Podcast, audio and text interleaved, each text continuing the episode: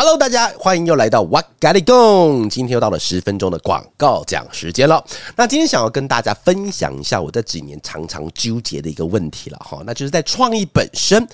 我究竟是要更大胆一点，更 bold 一点呢，还是要稍微再保守一点点啊？那今天我再跟大家聊一聊，究竟什么是工作上的大胆。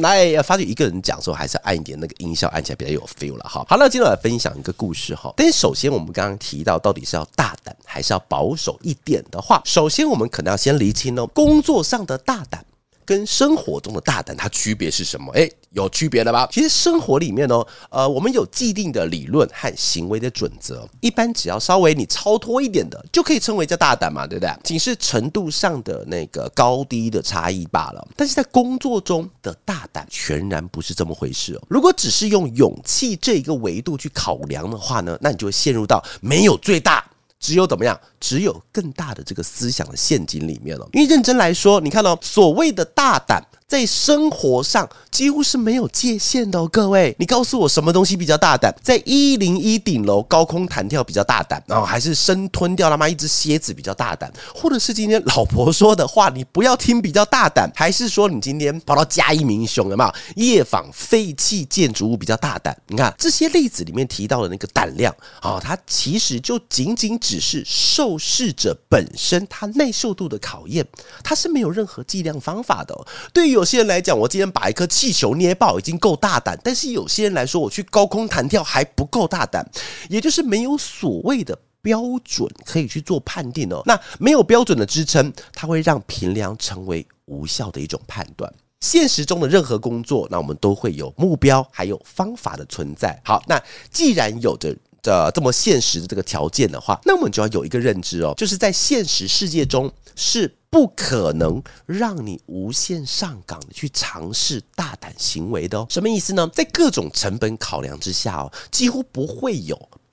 有任何机会啊，可以无条件去支援你在近期在试做中不断的试错。工作里面我们需要的是什么？是小心的大胆啊，大胆的创意啊，大胆的尝试，大胆的想法。那以上这三个我们在工作里面的形容啊，指的其实是一个在有限度的条件里面去尝试的这个过程哦。在过程里面，我们必须要去找出来的那条界限，然后用你的经验还有认知，小心翼翼的哈，像是手握一颗那种现在很脆弱而且很贵的吧一颗蛋，你去握着它之后，缓缓去突破那条界限。那条界限的那个创造，也不是说我们今天想什么来随便凭空捏造而来这样子哦，而是这个界限的创造是要靠经验、现实的考量，甚至目标的达成与否啊，你去评断那条界限的这个合理性。有些人会说，我觉得我的创意很大胆啊，但是哦，当我在做广告这么多年的时候，遇到这类人的时候，其实我不是庆幸哦，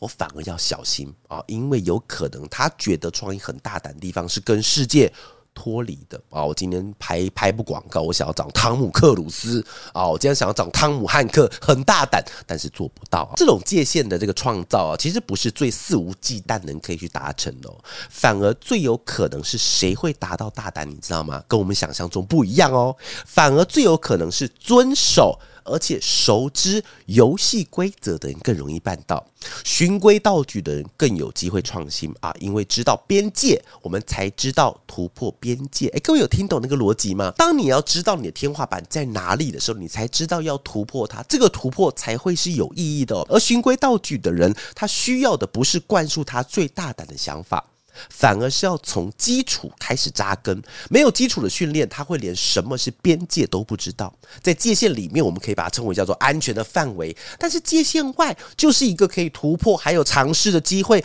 当我们知道了这个界限，我们才有办法往前走，才有办法突破跟尝试。跟我们在饮酒会有点像，跟喝那个热酒有没有？绝对不是用一家伙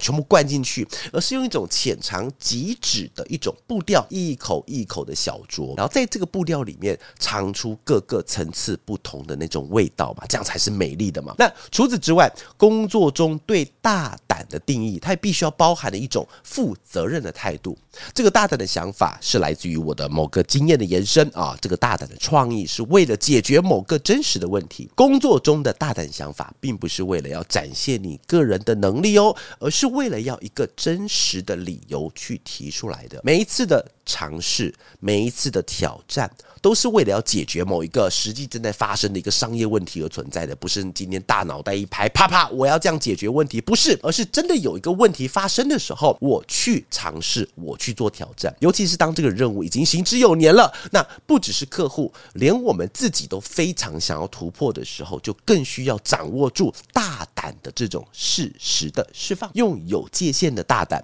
来为我们的工作和创意提供出更有效益的选择还有尝试吧。各位，我们今天听完这个节目以后，我们一起来做一个在框架之下肆无忌惮的大胆创意吧。以上就是我们今天的What Got It Goon。